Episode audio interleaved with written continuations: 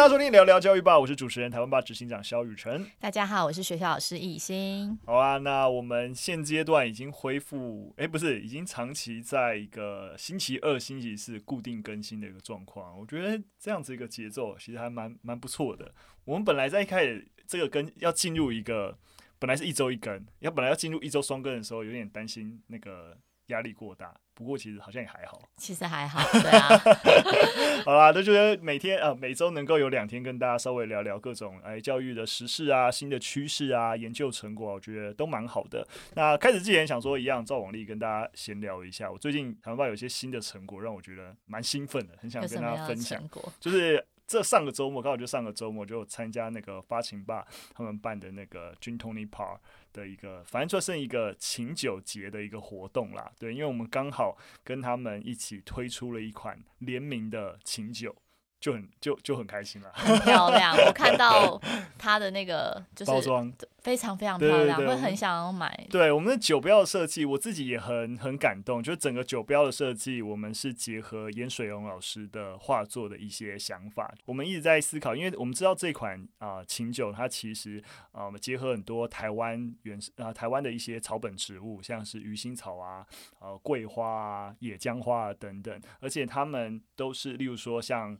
啊，鱼腥草它是在端午节，就是那个太阳最烈的时候进行曝晒，吸收阳光的一个啊精华，这个样。所以我们在啊了解这款琴酒的一个内涵的时候，就想到严水龙老师的作品，因为啊颜水龙老师曾经在一九八九年五月二十二号的时候，曾经在一次访谈里面这样说过，就是访谈者问他说：“诶，你觉得什么是台湾人的色彩？”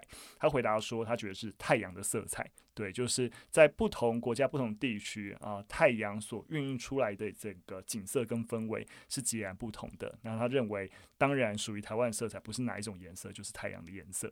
对，所以我们整个酒标的一个设计，有就把颜水龙老师的一个作品，他也经常用马赛克的一个形式来呈现艺术的一些内涵，所以我们就。呃，反正我们没办法，我们在 Podcast 没办法呈现给大家看到，大家应该之后搜寻台湾爸的，你知道粉砖 IG 之类，就可以看到我们的酒标。或者喜欢的话，有机会如果大家会去大稻埕的发情吧，应该也可以直接。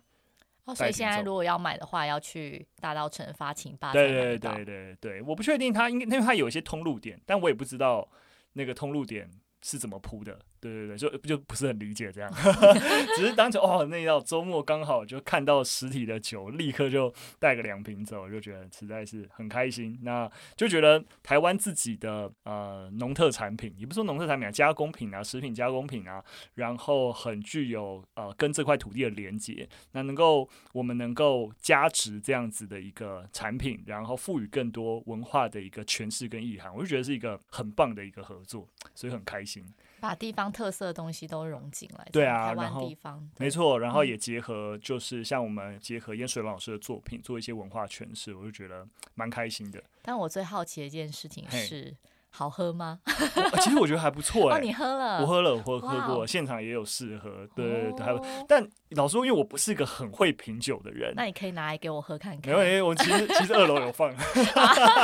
好，好，其实啊，讲讲以这个开场也是我们今天我刚好也看到我们蛮多的新闻，其实都跟吃有关的。好，我们就废话不多说，直接带入大家第一则新闻。第一则新闻其实刚好就最近啊，呃，就今年二零二四月十九号的时候，立法院三读通通过了食农教育法。对，那其实算是一个不错的里程碑啦，值得开心。那中央在这样子的法通过以后，就会编列预算，在全国去推动食农教育。那其实这样子的一个食农教育的呼吁跟诉求，一直很普遍啊。在去年二零二一年的一项调查就，就呃就问及说，是否认为学校去推广食农教育，像包含健康的饮食观念啊、校园农场啊、烹饪课程等等，有超过八成的家长认同应该在校园去。推广食农教育，那台湾在食农教育其实已经有很多地方在推啦，只不过都是有点各自推动，可能是各自的民间团体啊，那中央特定可能农委会啊、教育教育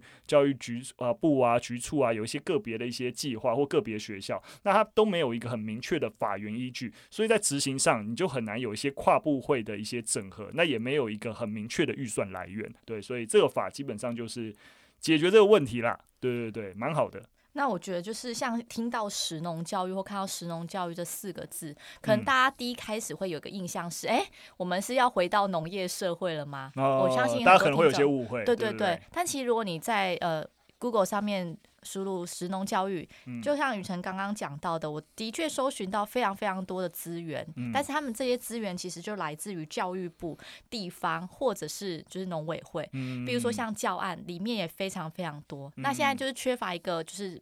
整合的平台，把这些资源全部都拢在一起，嗯，也没有一个系统性。对对，它就是分拢呃分散在各地。对，所以我觉得这样子的，就是有一个法源依据，然后大家开始有一个依规，可以做一些呃、嗯、台湾的食农的改变。我觉得是一个很棒的一个开始。嗯、对啊，如果简单跟呃就是观众朋友介绍，其实就是他其实在整个食农教育，其实在探究就是，哎，我们平常每天都需要吃东西嘛，对不对？可是吃东西是一个我们觉得很理所当然的事情，可是这个食物。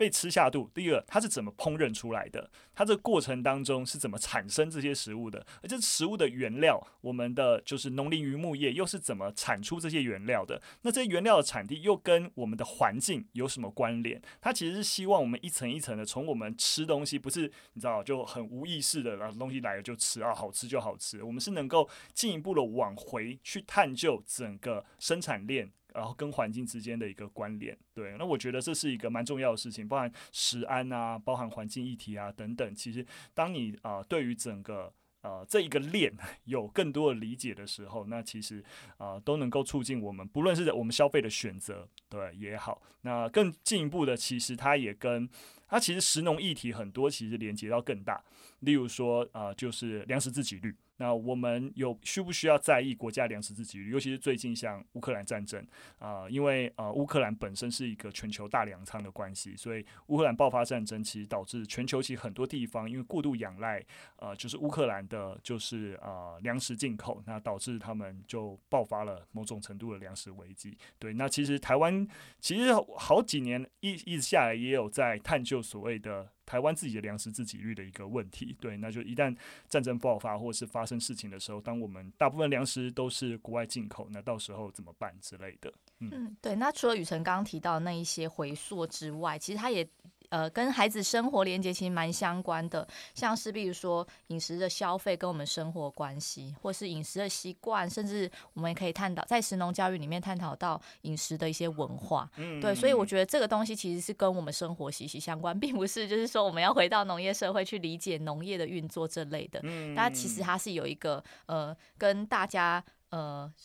土地的连接跟这个我们每天选取的食材、食物这些的关联，嗯，对。其实讲到文化，其实那个在法案里面有，其实有个概念也是蛮有趣的。它其实里面有提到，就是说希望依国民各年龄层与不同宗教、区域、族群、文化的饮食习惯之营养及饮食建议摄取基准。推广食农教化，非常非常拗口啊！也就是说，如果你是不同的文化、不同信仰啊，那其实你所对应你应该最建议吃的食物啊啊，营养标准可能都不太啊、呃、一样。对，它不是一个你知道呃单一的标准。没错，没错。对对对，就就跟如果说要补充蛋白质，你不会跟一个佛教徒说你要吃肉之类的，对对对，就那个概念是一样的。不会跟穆斯林说你要吃猪肉这样。对对对对对，所以呃，其实我觉得能够呃。在就是有留意到这一块，然后我觉得是蛮好的，就是我们其实有非常非常多的一个呃，就是食物来源可以补足，就是营养之所需。对，那可是考量呃文化、信仰、族群各个层面，然后予以这方面的尊重，那我觉得是蛮好的。那就像刚刚我就是搜寻了神农教育，然后点进去蛮多网站，然后就一个网站蛮有趣，它就是把台湾的地图画出来，然后你就点那个县市，你就可以知道说这个县市它的特色的农产，或是它的呃比较呃。多人种植的植物是什么？嗯，然后我就点我的家乡金门啊，当然就是高粱啦。可是我觉得很有趣的是，大家对我对高粱只有高粱酒，嗯，但我对高粱这个东西完全不认识。没错，这就是刚刚说的问题，我们都只看到最后的一个产品。所以你今天如果拿大麦、小麦跟高粱高粱放在我前面，我分不出来，我分不出来。但是其实我很常。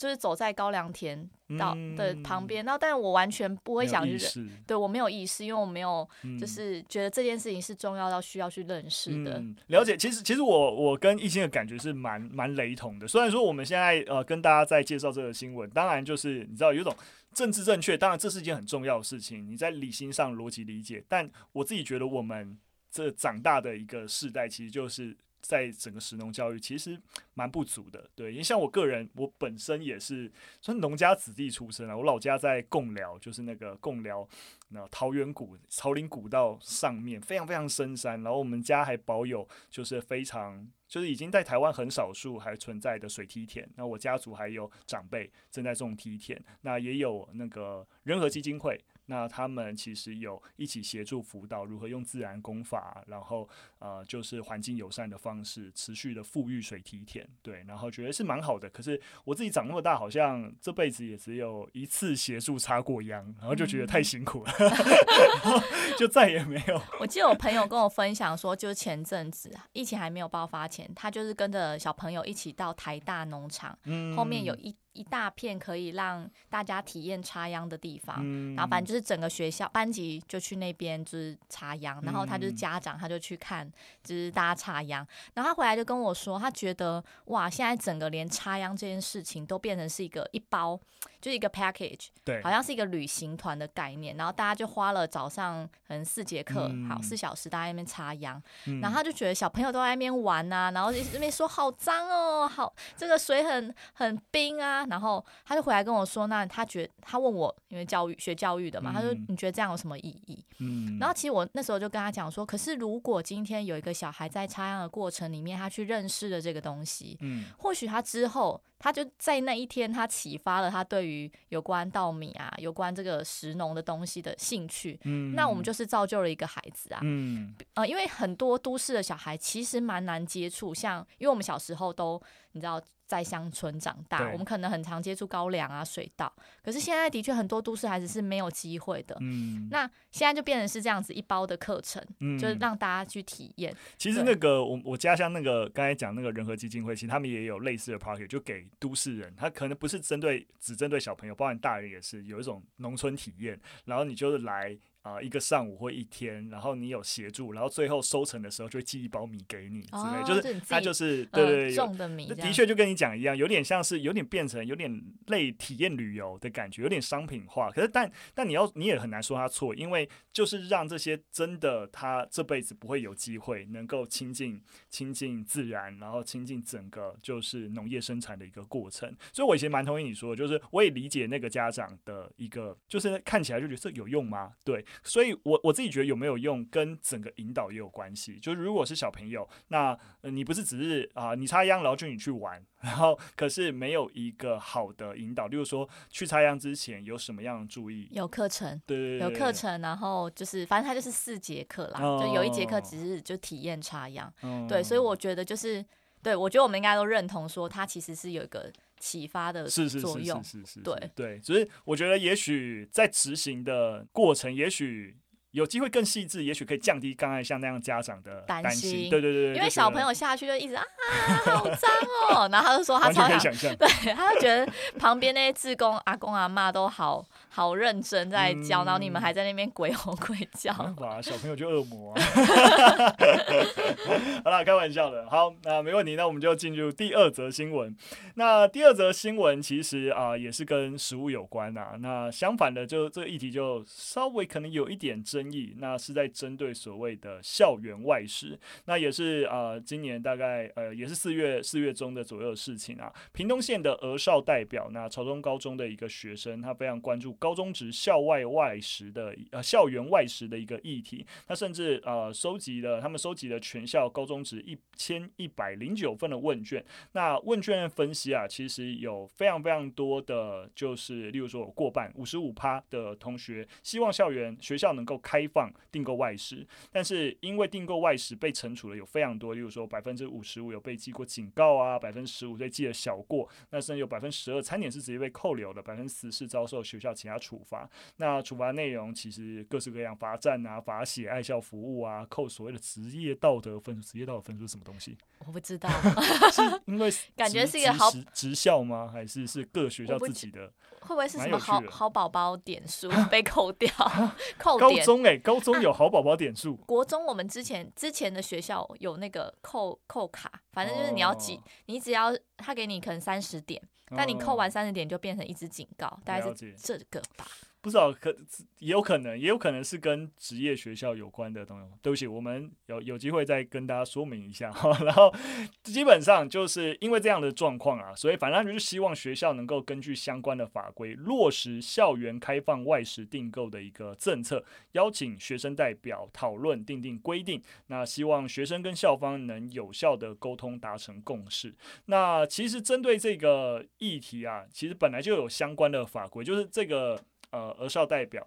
这个学生其实讲的其实是在一个法规的基准下，就二零二零年八月的时候，其实国教署就有颁定有关校园开放外食订购各方向的建议及啊、所谓的优良范例啊，所以他基本上就希望学校参照，如果说要开放外食的订购，需要循所谓的民主程序，取得啊、就是啊、老师、家长、学生的一个共识，然后纳入学校的一个规范。所以呃，这名儿少代表在屏东县就认为说，其实很多学校根本本没有进入这样子的民主流程，那学生的意见其实都不被采纳。当然啦，我想懿心在学校也可以理解学校如果反对外食的立场，因为我们学校高中部的孩子其实就是在前阵子也有在想要做这个专题，嗯，对，然后就来访问我们老师，是，但我们老师就是踩了一个点说，呃，可以开放，但是呢，谁要保证那个后续的食安问题？就是说食物中毒了怎么办？对啊。就是你可以想象这个压力蛮大，因为如果是家长，他也会觉得在学校出事，那学校你都没有管学生订外食的这件事情吗？可以理解了，对，可以理解。而且因为现在订购的平台很多，Foodpanda、Uber Eats，所以你很难掌控学生吃到是哪一家的食物。嗯、理解。如果说你今天哦选出优良十家，可是学生就不喜欢吃啊，嗯，对，那这个开放就是还还是有有所限制，其实。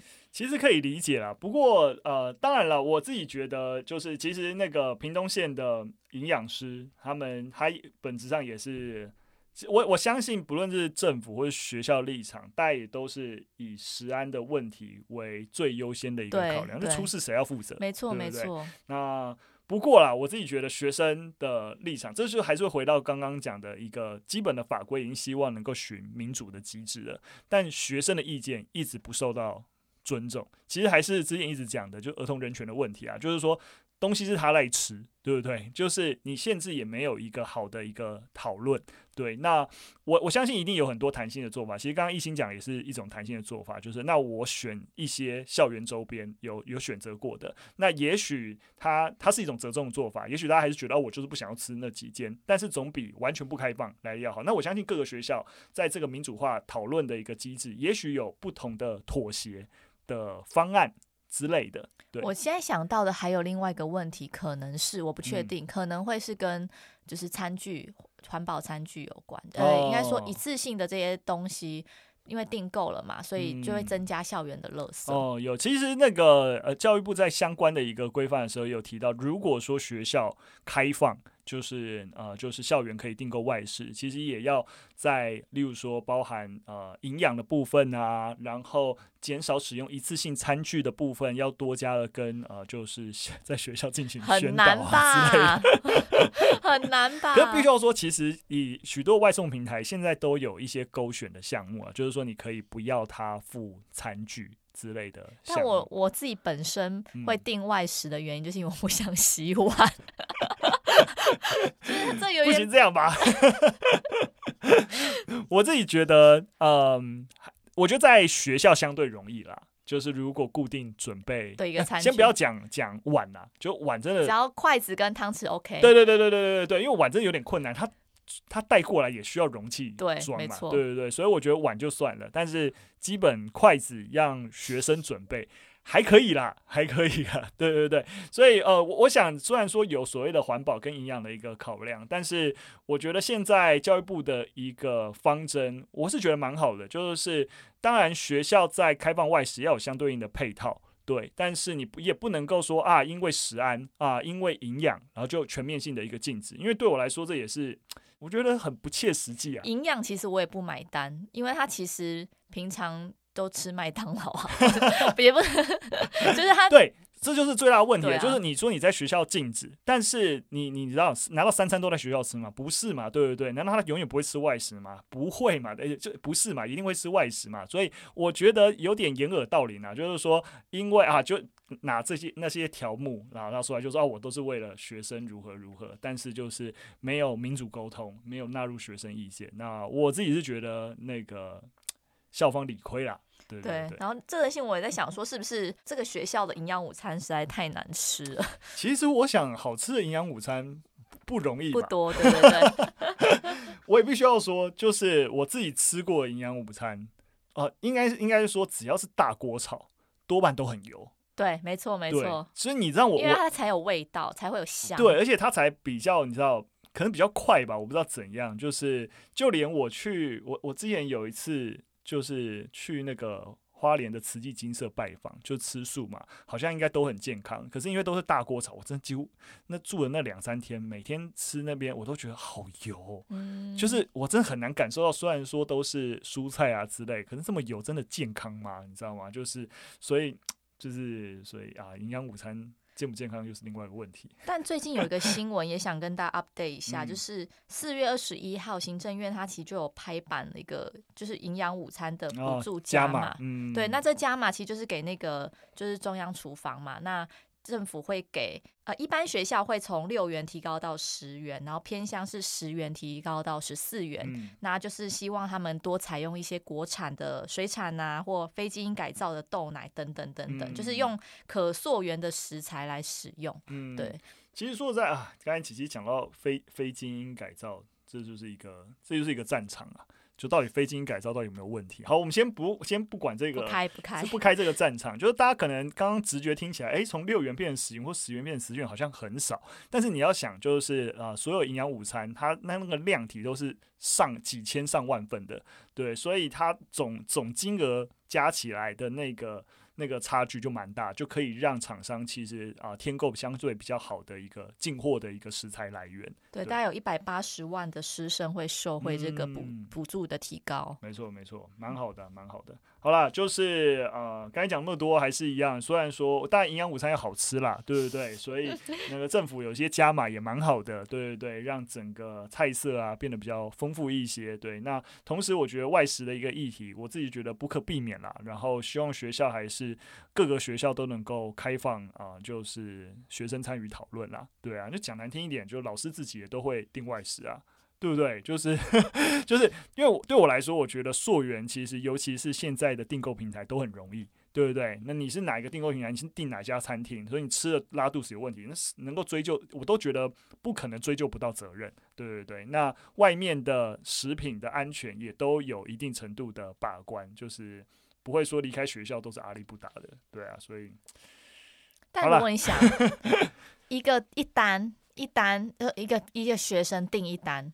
那你可以想象，午餐时间会有多少的外送员在我们学校门口？可是现在不就是这样了吗？就是我我不确定。现在。没有，哦，也是看学校了，对，要看对对对，因为我经常去很多学校，那个开车经过很多学校，那个中午时间全部都是塞满哦，真的外送，可能一些台北市的高中吧，哦，他们已经开放这样，对啊，就是建中哪有在插的之类，就是经过的时候全部都是外送的之类的。不过我我自己觉得这也是这也是另外一个，这对我来说这也不是问题啦，对，就是因为说实在，例如说我们像我们大楼。在现在疫情期间，那几乎都外送，所以那个一楼的警卫警卫室就很多外送，他就他就直接你就不用等，就直接搬一个桌子，对对对，那一个柜子，那你就哪一户你就是放着，那你就下来领，就一定有一些变通的方法。好，就学务处好好想想。对对，对啊，就一样，我我都觉得我们不能因为呃手段不足遇到问题来忽视，就是来去泯灭目的性的问题。对对对，不能因为哇外面都是挤满挤满那个外送摩托车，然后所以我们要禁止这件事情。对对对，就是一定有手法方法来解决这种问题的嘛。OK，好，最后一则新闻啊，一样又是食物的问题啊。我们今天都来谈食物，哈哈，就 谈到我肚子都饿了。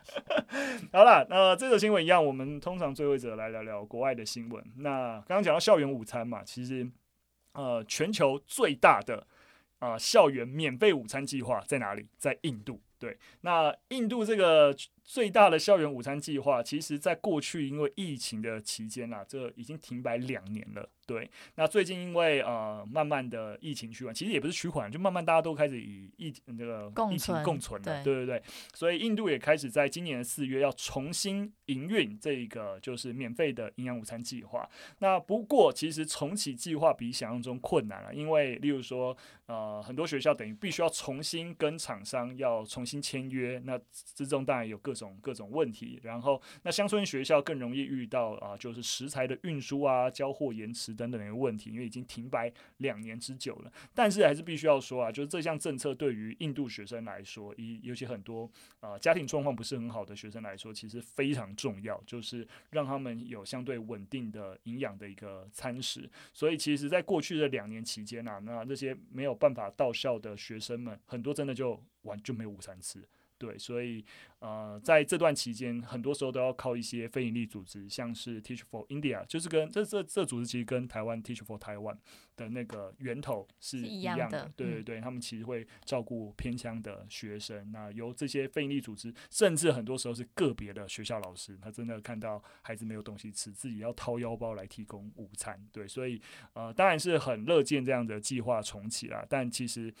啊、呃，也也看得出，在印度这样的一个计划，它背后其实也有蛮多复杂的一个社会问题。没错，其实，在台湾比较难想象有这样的情况，是就是午餐没办法吃，或是没有钱去买午餐这样子。嗯，嗯台湾也是，台湾营养午餐也应该也是针对啊、呃、一些清寒家庭或中低收入户有一些相关的对减免减免对，对，像是低收入户啊、中低收入户或是学生本人他是声音障碍者。对，他其实就是到到学务处提出申请，就会有营养午餐减免这个措施。那如果你是家里突然发生了意外，比如说风灾啊，或是家里爸爸妈妈突然就是失业，嗯、可能会有一些经济上困顿，嗯、那一样也是都可以去申请。